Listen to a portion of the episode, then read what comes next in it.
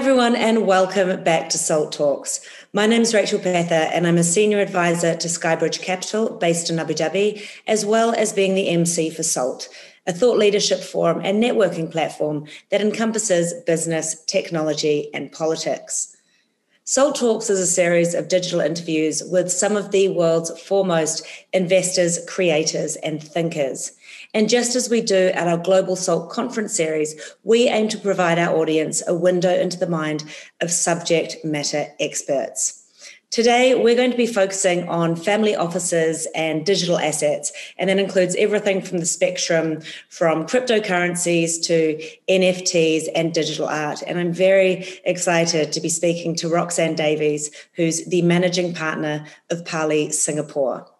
Now, Roxanne is a seriously impressive woman. She's a senior investment professional with multi decades of experience running family offices and ultra high net worth departments within private banks. She moved to Asia a little over a decade ago to set up and run Pali Singapore, which is the Asian arm of a 900 year old European family based out of Switzerland. She's been a speaker at multiple industry conferences, including SALT, sits on the investment committee of several global family offices, and has held a number of board positions.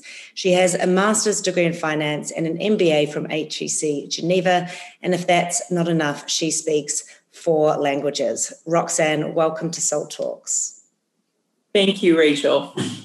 Maybe we could start by you telling me a bit more about you and, and providing a bit more color on who you are.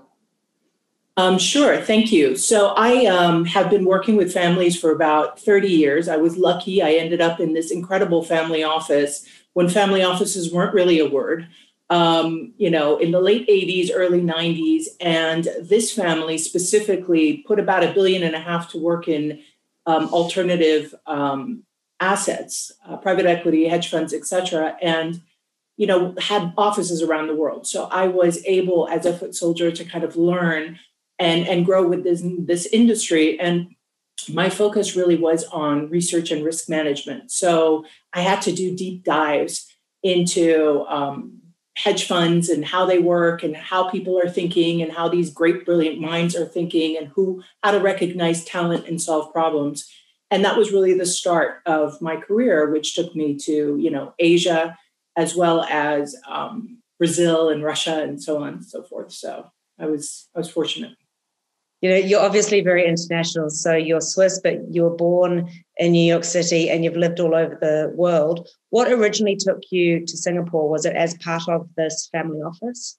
Correct. So we purchased a listed financial services company around 2009 when we had a very complex operational structure with managed accounts globally. So the, the component of a fund administration technology was important to us. And we thought that a we bought a listed financial services company which had a trust license, which we thought was an excellent mid to back office solution for families. Well, we in the process sold it a few years ago, but um, you know we are still I would say this family is a highly progressive family when it comes to operational and um, you know admin and you know where you're custodying your assets, how it's custodied, how it's structured, how are you executing trades. This this type of thing is a is a very important part of the investment process. And you mentioned that you're you know you're in research and risk management, but the the traits that you often use are like problem solving and and finding talent, given that you've worked with family offices for so long, maybe you could talk a bit about what are some of the skills that you think are really important when working with family offices? That's a really great question. And I really feel like it depends on the archetype of the family office in itself. What do they want? And in the ideal world, I would say the, the EQ component as well as the IQ and investment management expertise are both the main, um, you know, two of the most important parts of the uh, of the equation to have a great long-term family office professional. But essentially, you have to have a character that is flexible and that is able to, you know, um, operate in a non-institutionalized framework in a general sense. There are plenty of family offices that are now highly institutionalized you know, um, very, very well organized professional backgrounds, but most of them are flexible And so you need to be able to work from home or work from anywhere or be able to handle um, various different tasks when they come to, you know, when they come to your desk or office basically. So you have to deal with different family members and the issues around them. So it's a person, it's a people job. And then on the other side, um, problem solving is a is a large word for anything that's investment related. You have to have the curiosity and be able to understand how things work, be able to derive parallels across things that you find, you know, that you see evolving, for example. And um, having been in the you know alternative asset management industry, I have seen a lot of things that look similar to me. They may not be exactly same things. If you talk to experts, they're never going to be able to. You're never going to be able to co- compare, let's say, Hadoop to blockchain, but we look at those factors as similar factors as to how did that meta, you know, change the universe of data analytics versus today. What are the applications and um, businesses that can be built on a distributed ledger system, for example, as, a, as opposed to a digital file system? Yeah, and I'd love to go into a bit more detail about that distributed ledger technology because I, I know this is an area you're very passionate about as well. But I thought what you said about EQ was really interesting. And I guess that applies both externally on the investment side, but also more importantly, as you mentioned, sort of navigating the the family dynamics and the family politics as well. Sure, and as much as you can, you should avoid those things, but uh, sometimes you can't. But the, the EQ also comes to play with as an allocator, and I've been doing the allocation to hedge fund managers, private equity managers, fund managers in general, um, or company CEOs for a long time. And you are, you know, you have limited time with them and you have limited um, ability to sort of sink in as much as you may want to. So you have to, after thousands or hundreds of interviews, you kind of get your red flags up and that's a something that you really can't quantify it's an art versus a science but it's extremely important to sort of be able to recognize new talent. That's a very important part of what we do. We have seeded many managers, um, many of them very successful, um, and you know that that's an area where I think that we, you know, day one investments or seeding managers, we were very successful, and um, I was lucky to be, you know, with some of the great managers of their very first day of trading. So I feel very good about that. Wow, that's amazing. I'm sure it was a combination of of luck and skill, but you're right. I mean, the seeding manager business, as many of us know, is a very, very tough one. So it's certainly difficult to to spot both the talent and also the underlying investment thesis as well. And you know what I thought was really interesting is that you mentioned that the family that you work with has invested or decided to invest quite some years ago 1.5 billion dollars in alternatives and I know you were really I mean, maybe saying one of the forerunners is perhaps a bit strong, but I do really think you are one of the leaders in the sort of digital assets, cryptocurrency space. So maybe rewind a few years and tell me how you first got comfortable with the space and what was your own research and risk management process leading up to it. So um, the 1.5 was absolutely in the hedge fund and private equity world, and that was, um, you know, a different family. This family has dabbled. And we certainly haven't been comfortable with um, you know large scale institutional investments in this area but we've been looking at it for a while. So um, we have direct and indirect investments. Um, personally i started getting interested in it um, watching my children to be honestly uh, to be honest with you um, just seeing how they play games how they you know value certain things. So for them for example a skin is akin to an nft um, the skins are valuable. Um, the way they play games the way they trade mining the way they communicate with people that they don't know how they can cooperate in certain um, specific uh, clash of clans type of game for example in the day. So i just watched how some of these games were developing and even something like minecraft for example many many years ago when my kids were playing that some a friend of mine had built out the minecrafter youtube social net. So there were these very famous influencers on youtube that represented minecraft and i believe the whole concept was similar which is the minecraft or um, lady gaga would actually bring in the advertising um, revenues to themselves right? As opposed to be able to give, let's say, a YouTube or another um, platform full rights and you know um, revenue. So it was really that was kind of a social net, which we thought was an interesting model. That company and specifically um, has you know changed names and changed um, DNA uh, a couple of times, but the concept is the same. We still think that this is an interesting you know development. And then Steemit was also from Dan Larimer, the similar concepts where the creators own the information, own their own information and are able to share it and get revenue back. So that brings us to the NFT world. Mm. And before we dive a bit further into the NFT world, so when your kids come to you asking for, say, birthday or Christmas presents, is that mainly in the in the physical world or the the digital world? Where is their where is their focus? Depends on the child, but um, most most both of them and most of the kids that I know, so all the nieces and nephews, would be focused more on the virtual than the physical. And I've had comments throughout, you know, the last uh, few years, um, like, "Oh, you know what? I don't want your Hermes bag, or I don't care about this art piece, or I wouldn't want any of these things." And I, I actually believe that there's a a change in philosophy and a mindset of this generation that I think is very interesting consumer trend. Mm. And I guess you've got that cross generation sort of split or dichotomy. With your global perspective, have you also seen a divergence or difference between cultures? Like, do you think that Asian families are more comfortable with alternatives or digital assets than, say, Europeans and, and Americans, for example? I think that the Asian family offices are as likely to invest in these as other families. I don't think it's a cultural thing to go for it or against it. It will really depend on their risk tolerance and their access. So access is not as easy as it was, for example, to set up Coinbase or Cumberland or Kraken, etc. So some of those um, exchanges and custodies that are considered somewhat safe were not accessible by everybody. Um, so it really just depends on the specific family. Um, mm-hmm. However, I think that um, there has been, so in China, they had more than 50% of the trading volume globally. So this, so China representing a big part of what um, what we're talking about when we talk about Asia. Definitely, they're highly, highly advanced in Binance, for example, Neo, et cetera. These are all Chinese or Asian, um, you know, innovations and companies.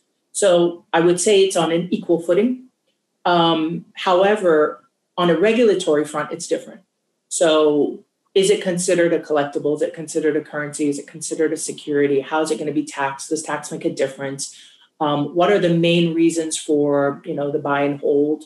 Um, that kind of thing is is different. So I would say that would a family office now collect digital assets um, like an NFT, like be part of a Beeple purchase? Yes, I uh, there was you know a few months ago a friend of mine was talking to me about uh, a Japanese artist that had created these tokens that he was very interested in, and you know they bought them. But I still think that it's still it's still early days. I'd love to go into the, the Japanese artist side because you did share some of those pictures and videos with me, and they were amazing. But I just want to ask a quick question on the regulatory environment within Singapore because it is actually a jurisdiction that Abu Dhabi has looked to emulate as well, particularly on the financial regulation front. So maybe tell me a bit about what is it about Singapore in particular that makes it such a good place for digital assets, whether that's purchasing or, or storing or custody, etc. Singapore is, of course, a very rational wealth management destination. That's their that's the very um, important goal for Singapore as a country, and it's been on the innovation. It's ranked on the highest innovation lists. It is a digital economy, um, and it puts its money where its mouth is. So there are, you know, there's a complete push from, you know, all parts of the government and subparts specialized to really um, uh, bolster the digital economy. But that doesn't necessarily mean only crypto.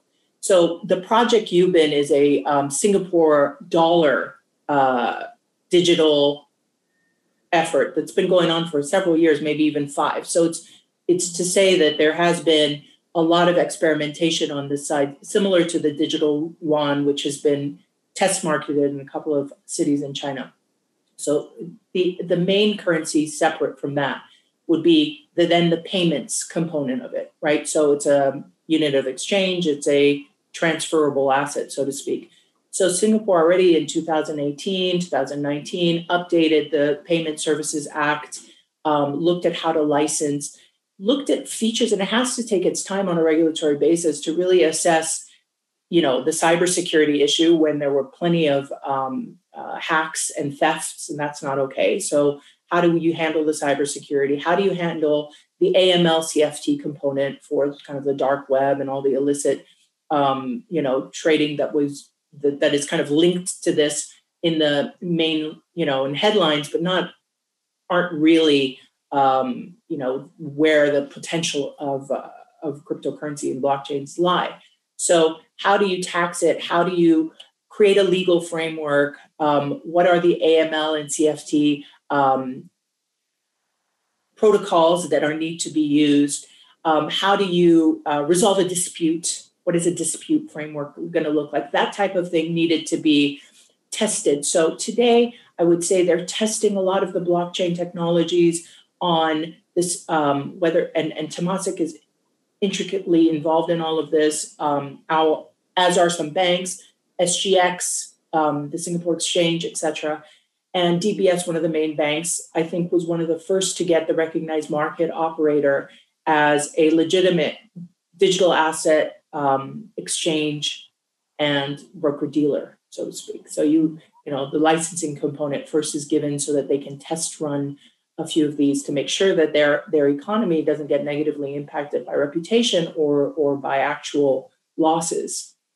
Yeah, and I guess it's it's quite hard for a regulator to maintain that balance between sufficient robust regulation and innovation. I do think that's something Singapore's managed to do pretty well on that side. And as you say, it has a great reputation. It is a, an excellent private wealth destination too. So they can't really afford to have any reputational risk damage or any scandal in the you know that that digital asset regulatory space.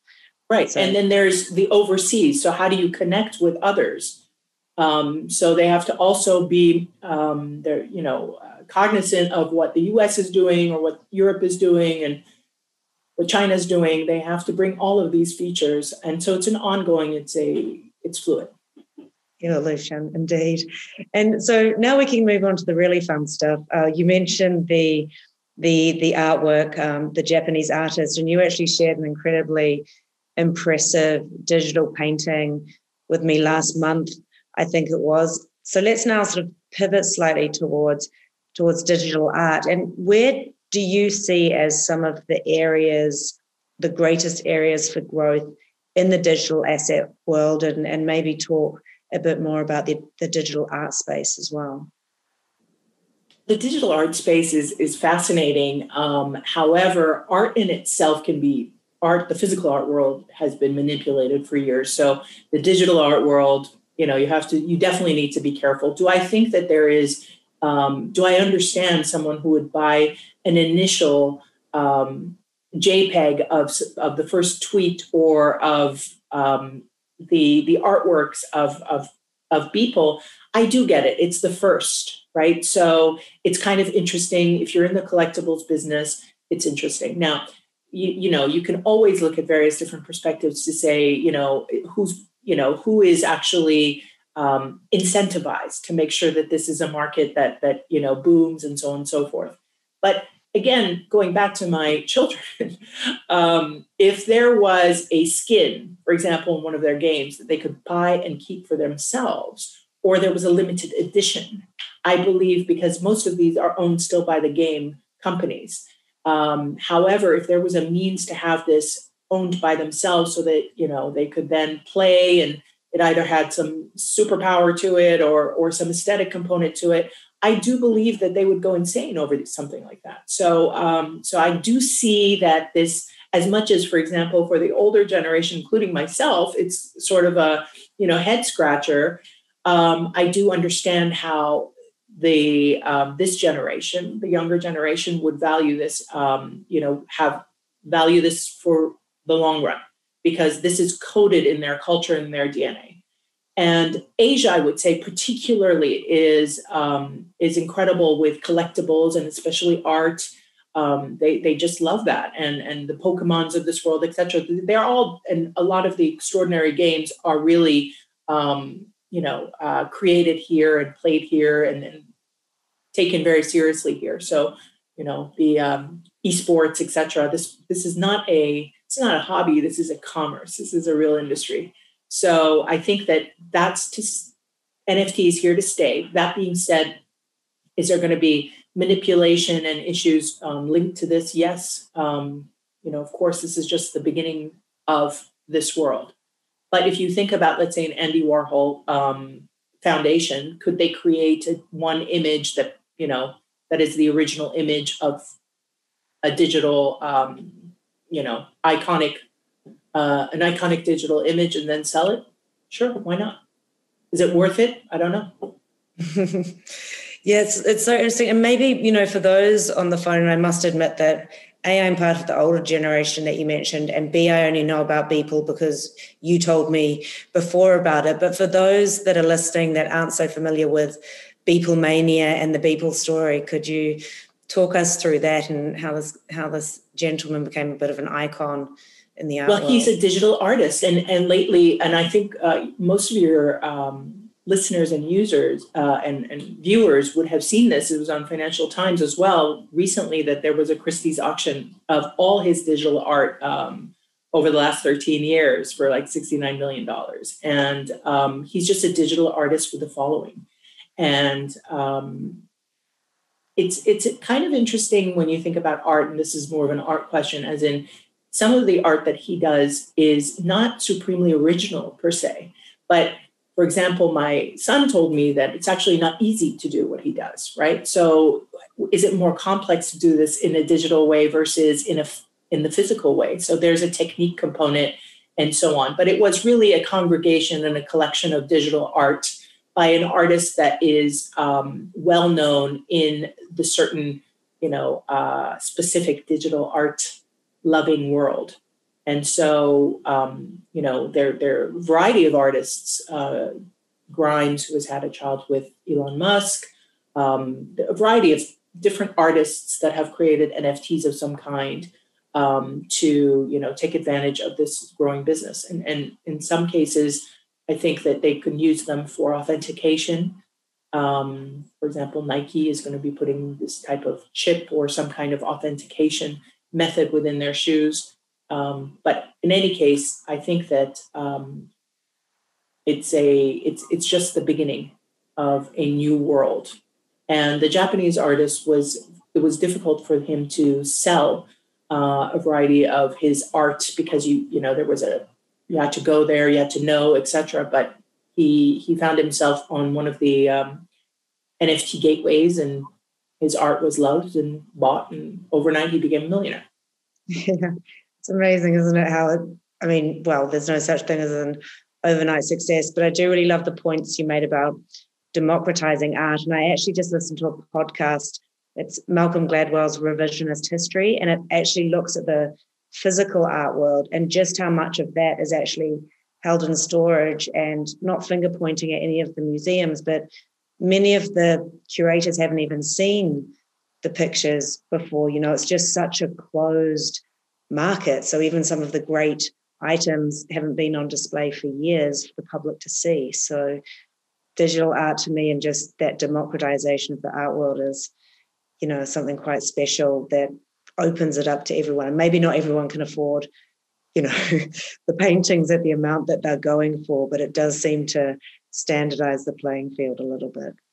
But there's a fractal component to that. And a, there's a component for that for real estate or for art that you can buy a piece of it um, as opposed to the entire side. I mean, there is something called bit rot. So technically, an image will um, decrease in its in its value and beauty over time, but it's the same thing with physical art.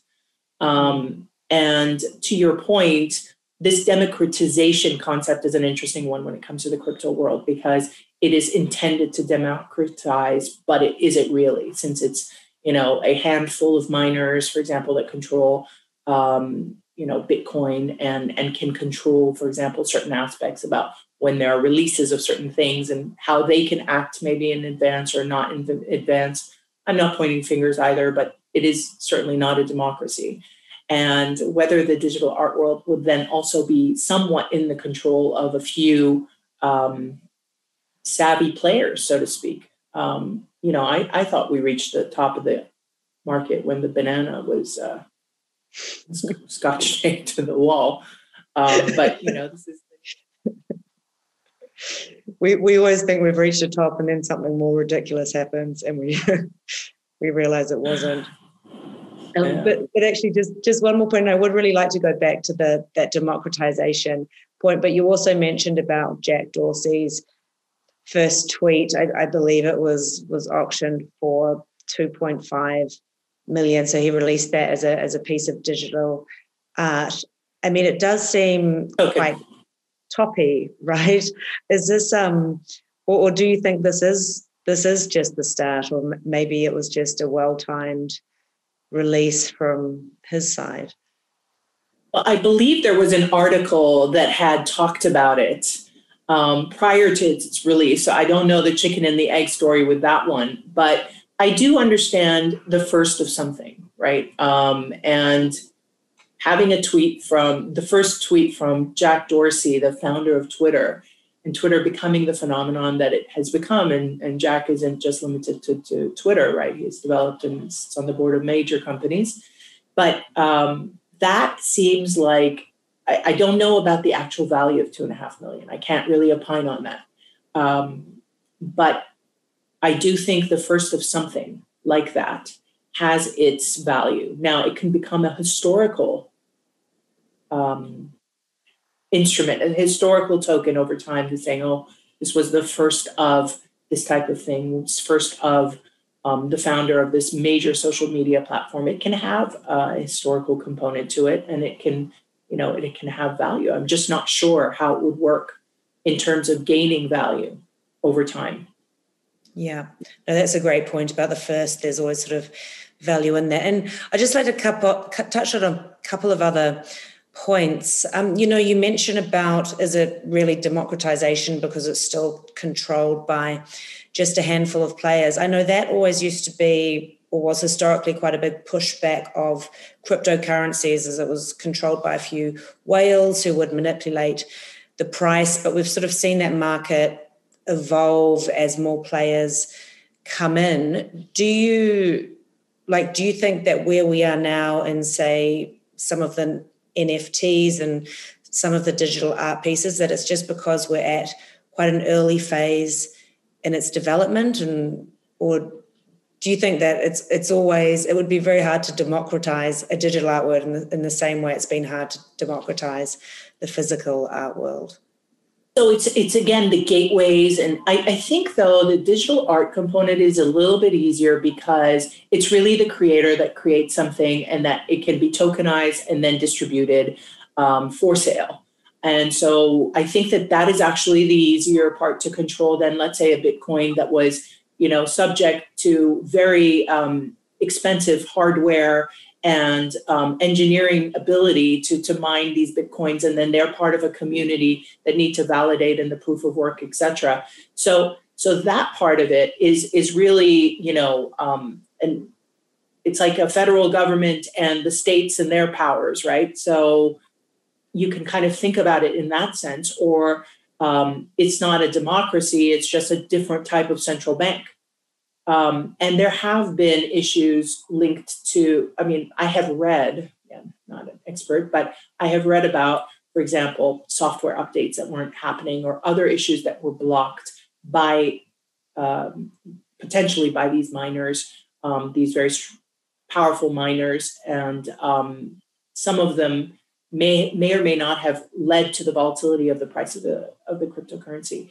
Whether or not we're going to see the kind of volatility we did in the beginning to something like Bitcoin, you're going to see volatility, but is it going to go back to 4,000? I just don't know, but I would be very surprised, especially because the Office of the Currency and Controller, OCC, has um, has basically allowed regulate, you know, allowed for banks to hold, you know, cryptocurrency. And that's a big change in the framework, in the regulatory framework in the United States, because it now has has basically blessed this as an asset class. But I just volatility will exist. Um, mm-hmm. Going back to the Hadoop um, uh, analogy, Hadoop, in what it was great for, that part is obsolete. So it's very hard for me to understand whether today's Bitcoin blockchain will not become obsolete at a certain point in time. Does that mean the value of Bitcoin will go down as a result? I don't think so. But I just don't know what I don't know in this situation, and I think that that's a, that's it's an important part. So you can't, as a risk manager, um, increase um, even if you think something's going up 100%, 300%, 500%. That's hope. It's it's a prediction it's not uh, you don't have any kind of um, roadmap and so you have to be careful about how you're implementing those those strategies but i definitely think that we're in a very different world than we were in before i think you're showing your wisdom roxanne by saying you don't know what you don't know and um, it was an interesting point that you raised about the banks you know i think over a two week period it seemed like every day one of the new blue chip Fortune 500 banks was making an announcement. You know, we had Wells Fargo, Citibank, uh, JP Morgan, Goldman. They're all kind of coming on one by one. Absolutely. I think you guys announced Charles Schwab as well. And as an alternative, Charles Schwab is, which is a huge, huge firm, is smaller than Coinbase, but like it's a third of Coinbase's size. And Coinbase is going for direct listing. And to that point, I, I believe I read somewhere that there was a a big whale within Coinbase, with, whose holdings were linked to Satoshi's holdings. And they could be valued at $46 billion. So, what would happen in a situation like that if the, those Bitcoin, Bitcoin got transferred? It's just, it'll be interesting to, to watch how that direct listing goes and what happens. But so far, they're, you know, they are number one in terms of exchanges and the many of the companies' treasury have purchased their Bitcoin in the cold wallets that Coinbase has allowed uh, has. I think I think everyone would just be so excited if it if it meant that we found out who Satoshi Nakamoto was. They probably wouldn't they probably wouldn't care. It was, it's been such a, a long you know decade long mystery kind of thing. Um, but I appreciate we're you know we've you've given up so much of your time so generously already. But I would like to ask you know you have been investing in fintech companies you've been investing in cryptocurrencies you've been investing in digital assets what are you most excited about now when you look at the investment opportunities uh, in this sort of digital world um so i have actually learned that uh, there's a lot there are a lot of very interesting um, developments that i think are amazing However, where I personally would focus my attention on would be in the financial services sector because I do understand that world in a granular basis. And the family office that I've been working with for the last 15 years understands that at a granular basis. So we would understand the smart contract world that is needed in fund administration or a variety of kind of boring but yet essential um, essential uh, services that, that that are part of financial services it wouldn't be um, a smart move for me to spend my time looking at the altcoins from other industries that I don't have that granular knowledge about. So, so we do rely on our manager network and, and, and friends that have expertise there to look in that. But there's definitely um, innovations in a variety of different areas that can help um, bring transparency and um, an origin to to buyer um, track track um, so to speak, or trajectory. So, for example, we were looking at um, trade finance as an asset backed um, op- opportunity. So, today, if you're sitting in cash, your cash may even cost you money. So,